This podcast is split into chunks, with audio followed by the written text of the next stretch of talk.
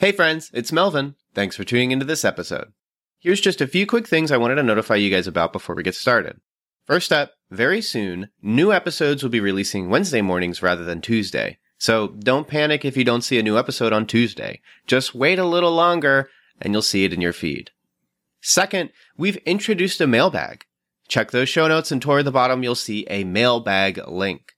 You'll then be able to text us any questions you might have about movies, the movie industry, or any movie slash Christian related questions you might have. Then we'll respond in a future episode, so send us your questions now. Up next, Patreon polls, which are available to Patreon supporters at the $3 tier or higher, have been updated. Supporters can now suggest films or shows to be reviewed at the end of each month. The two most liked submissions will become the options for the Patreon poll. So if you want to hear us talk about your favorite movie or show, join our Patreon and start campaigning.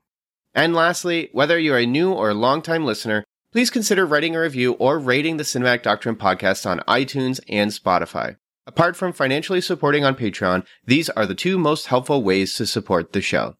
And that's it. Enjoy the episode. Hey guys, just wanted to let you know that this episode delves into a very difficult topic, including content that might otherwise be uncomfortable, offensive, and maybe even triggering. As such, I've marked this episode as explicit, so I figure that's a fair warning. If you choose to listen to this episode, I hope you find it insightful and at least marginally enjoyable. Anyways, there you go. Hi, my name's Melvin, and I'm so busy nowadays.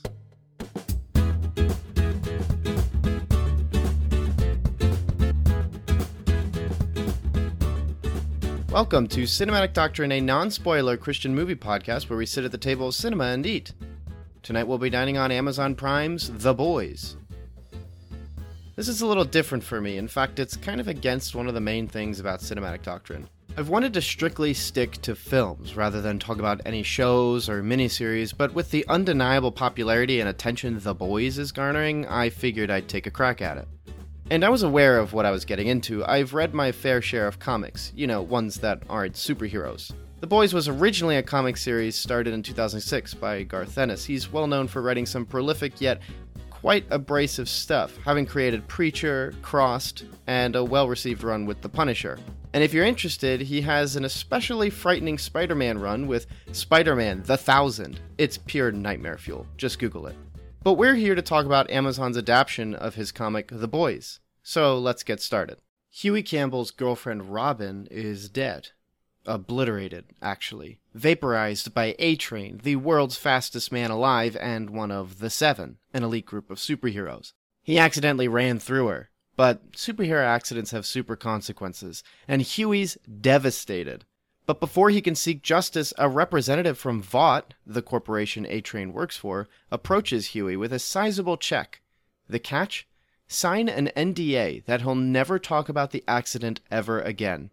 Disgusted, Hughie rejects the initial offer, but not before a mysterious man named Billy Butcher meets him and says, You want justice? I can get you justice. Meanwhile, Annie January, a young independent superhero who goes by the name of Starlight, has received the opportunity of a lifetime. She's won a seat in the Seven and begins the induction process to join the greatest superheroes the world has ever seen.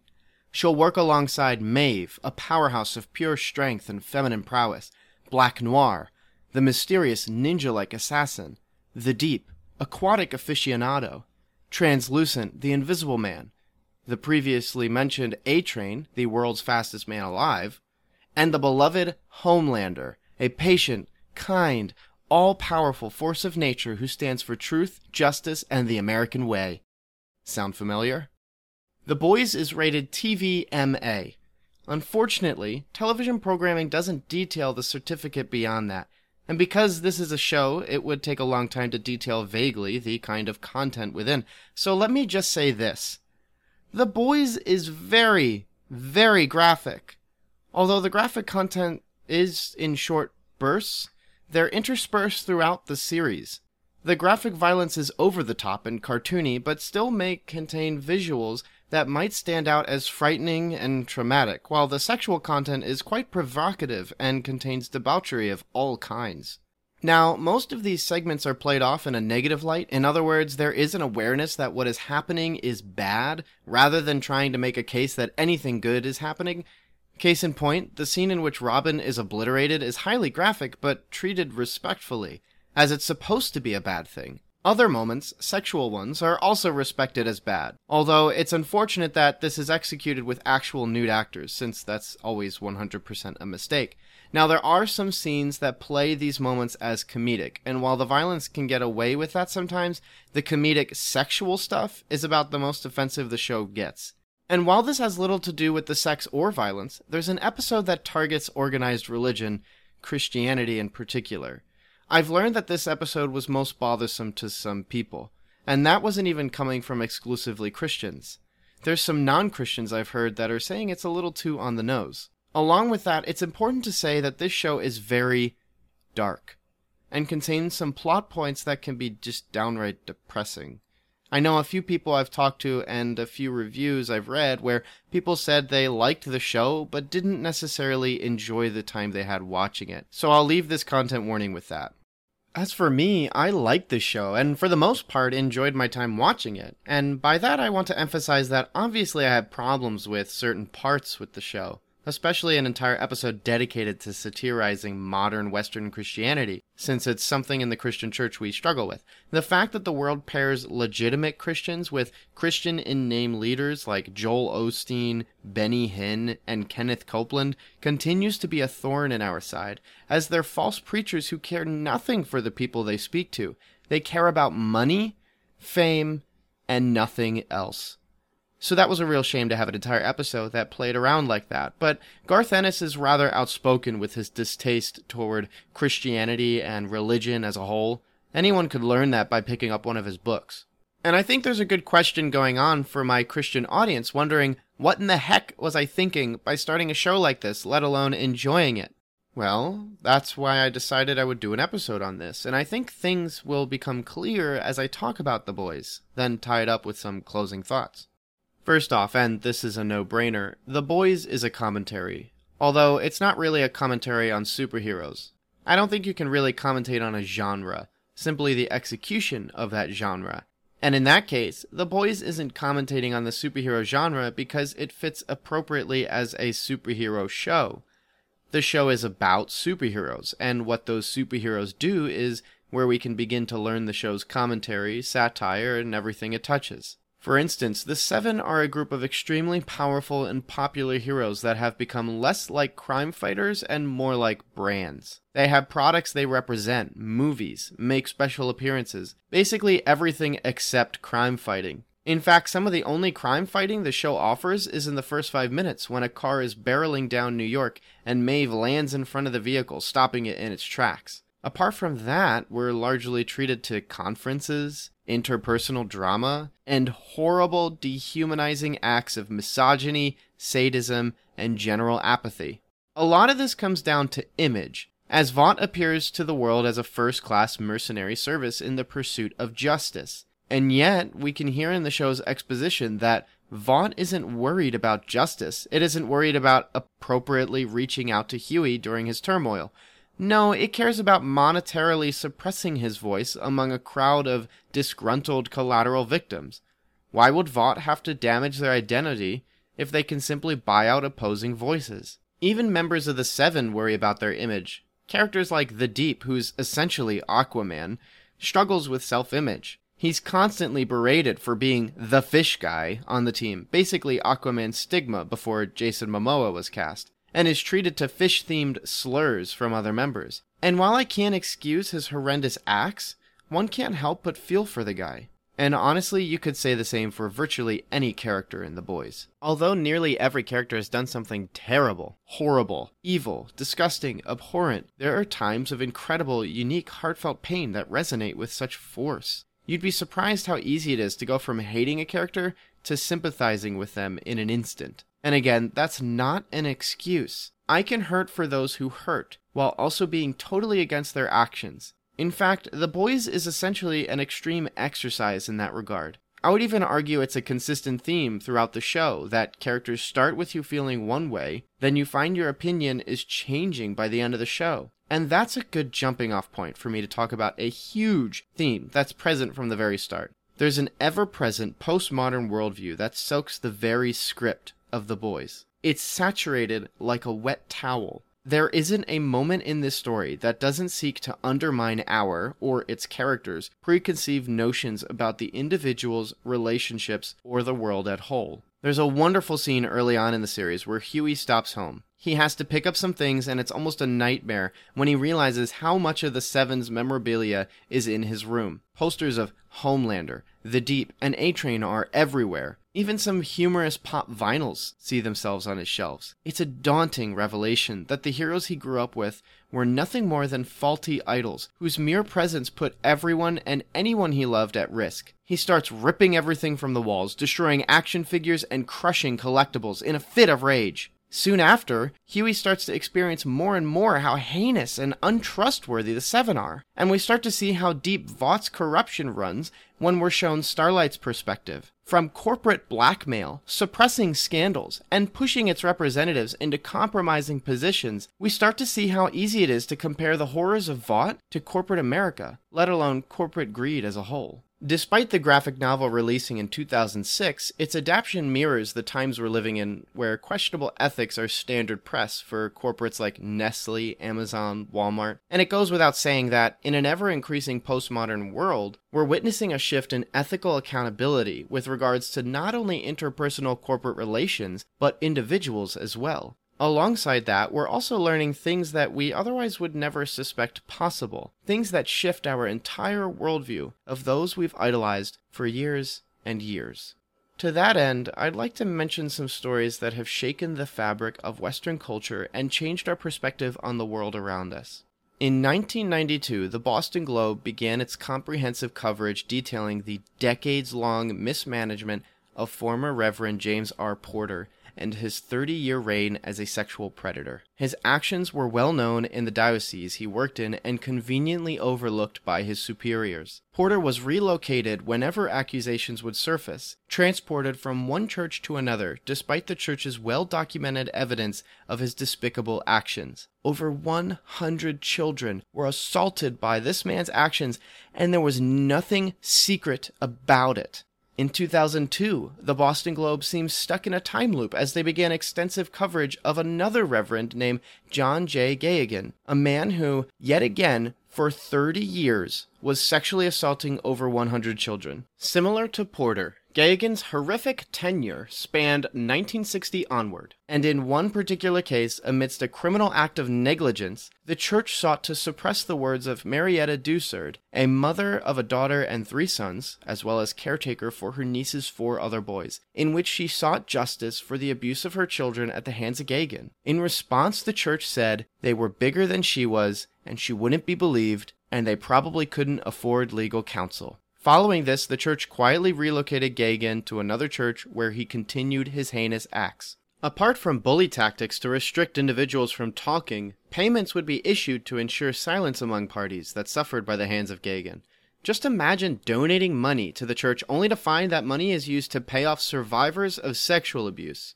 Come August 14th, 2018, the New York Times released an article directing attention to a massive 1,300 page grand jury investigation into six of the eight dioceses of Pennsylvania. In it contains stories incriminating upwards of 300 individual priests of child sexual assault, and it confirmed 1,000 plus abuse cases, a number that fails to capture even the unspoken truths hidden behind fear and shame. The Catholic worldview and subsequent trust in their God, organized religion, and the mere concept of a higher being is shaken beaten, and torn apart by lies, secrecy, and scandal year after year, as 70 years worth of corporate misconduct is revealed to the eyes of the public. Now, as some of you may notice from previous episodes of Cinematic Doctrine, as well as the About section of my website, I'm not Catholic. I'm Protestant. Because of this, I feel I need to be clear about something. I'm not using the boys to record a hit piece on the Catholic Church. In fact, the Protestant Church has this problem as well. Recorded by blogs like Watchkeep, Spiritual Sounding Board, and the Wartburg Watch, you can read about countless men and women who have been sexually assaulted by Protestant church officials, or scandals where Protestant churches cover up sexual abuse within its membership. There has even been a comprehensive six part investigated piece published by the Houston Chronicle detailing upwards of 700 abuse cases in Southern Baptist circles.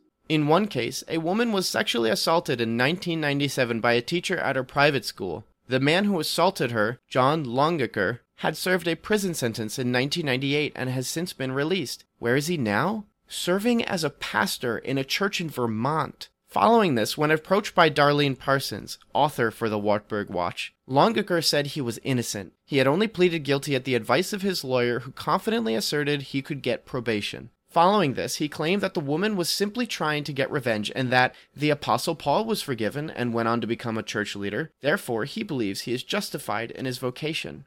I've mentioned both Catholic and Protestant scandals because, as far as the world is concerned, the Catholic Church and Protestant Church are one and the same. If you were to ask an irreligious coworker what the difference was between Catholicism and Protestantism, they likely wouldn't have a clue. Heck, if you asked a member of your church, they probably wouldn't either. Another important reason to mention this is that ultimately, the combined failure of the Catholic and Protestant Church to appropriately tackle this issue propagates a culture that feels damaged by faith, damaged by organized religion, and damaged by God. From a 1993 article comprised by Linda Matchan for the Boston Globe, one in which it covers Porter's heinous acts, she writes that most survivors shared a profound sense of spiritual restlessness, a lack of inner peace, that most reported a loss of faith in the Catholic Church. Following this, she reports on a qualitative difference between sexual abuse from within the church to sexual abuse without it. In it, she states that as children, they had been betrayed by the ultimate figure of trust, a priest who was a stand in for God. These children's agony could only be described as existential, and that it was too much to bear. If God would betray you, who do you turn to? Our age is one in which everything we believe in has been stripped down to its leprous skin. We're constantly hearing about tragedy happening behind the scenes, covered up by corporate image and individual pride. Although it's a little tangential, I can't help but mention Harvey Weinstein. I mean, goodness, people knew about his actions for years. Seth MacFarlane even made a joke about it during the 2013 Oscars that the five nominees for Best Actress no longer had to pretend to be attracted to Harvey Weinstein. Or perhaps more plainly, it's appropriate to say that our trust is simply being bombarded from every direction. 2015 saw a horrid case in which Brock Turner sexually assaulted a woman passed out behind a dumpster, and yet justice was served half baked when he was given a six months jail time, only served three, all because the judge felt a prison sentence would have a severe impact on him. It's episodes like this where I wish I had an After Dark section so I could let loose with some intense language and furious rage. I mean, my goodness! Every passing day, we are learning that truth, justice, and the American way is a sham. A mask, a false image before a horrible reality, a disgusting world that is filled to the brim with rampant sin. Nobody believes in truth because the truth they've trusted in has burnt them. Nobody believes in justice because it's biased and incomplete. Nobody believes in the American way because it's not a dream, but a nightmare. And the boys knows this. It knows that the heroes we look up to are not only faulty, but, on occasion, evil. That the ideals we strive for are rife with exploitation. That the products we purchase consume us. That justice is impossible on this earth, and that, even when we take it into our own hands, it's worthless. The big question is do we know this?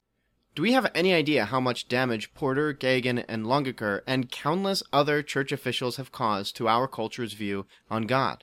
Can we even comprehend the faithlessness that injustice breeds when a young man is sentenced to six months, serves three, for the sexual assault of a woman of which his father calls 20 minutes of action? Do we have any idea what it's like to grow up with aspirations, dreams of success and security, only to be told by Harvey Weinstein that you won't be able to make it in this business unless you make it with me. If not, we better start learning. It only takes a short study to understand why a show like The Boys can become a breakout hit for Amazon. Why so many people connect with the injustice Hughie experiences at the hand of a company more concerned with its image than its collateral damage. Why so many people stand with Starlight as she fights for honesty and her ideals despite facing opposition from every direction. Why so many people relate to Butcher's incessant need for personal justice in a world that seems devoid of it. Why people love to hate Homelander and the Seven while simultaneously sympathizing with their drama, as even the evilest members seem to struggle greatly with the pain of the world. Of course, Black Noir is great. He's pure. Nothing's wrong with him. I guess what I mean to say is, The Boys is so in tune with the Western world as it is now. Nobody trusts anyone. There's no faith in the justice system, and any dream or ideal is simply a layover from adolescence. But that's not true. Truth is out there because God has made it clear in Scripture. Justice is active because God is active. And our ideal in becoming like Christ is a process happening every day.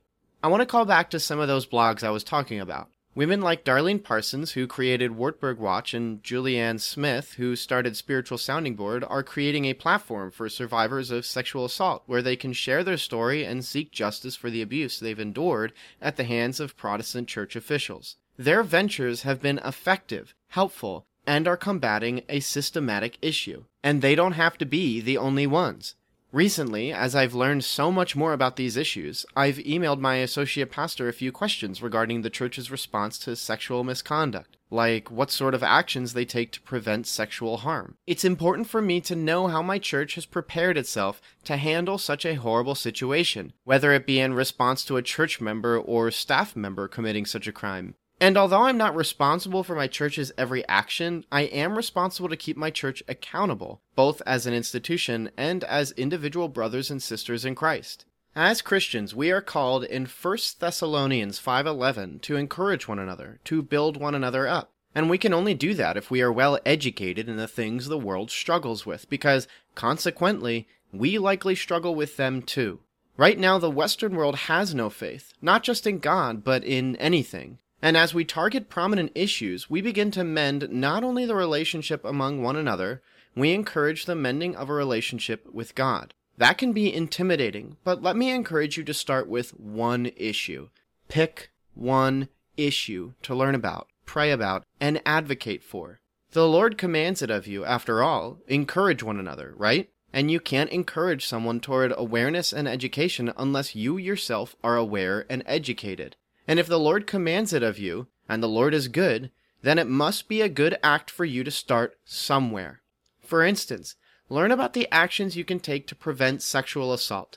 Learn about how you can care for sexual assault survivors. And reach out to your church or your local government and learn about special hotlines, support groups, and preventative measures to keep men, women, and children safe from sexual assault. In doing so, you represent and enforce the truth of Scripture and its renewing power. In doing so, you repair the injustice of the world by encouraging spirit filled hearts to live like Christ. In doing so, you exhibit the ideal of Jesus Christ of reaching out to the poor and needy, harmed and afflicted, and mending the souls of those who suffer day in and day out. Soon you'll find this justice spread from your circle to your community and out into the world.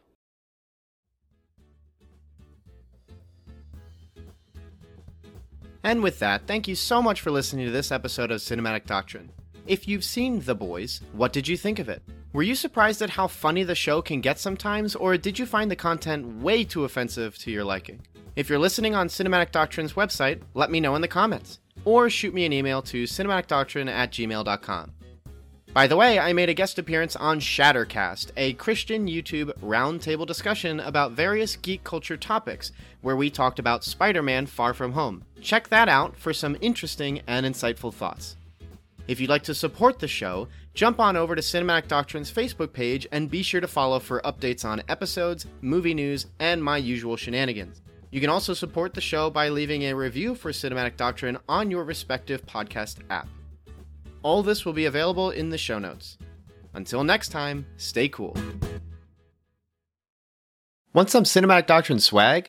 You're in luck! We've got 3 inch Cinematic Doctrine logo stickers exclusive for Patreon supporters.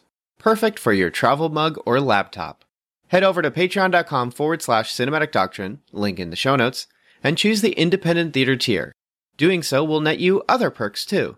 But let's be real, the podcast stickers are the coolest perk. So get yourself some podcast stickers by supporting on Patreon.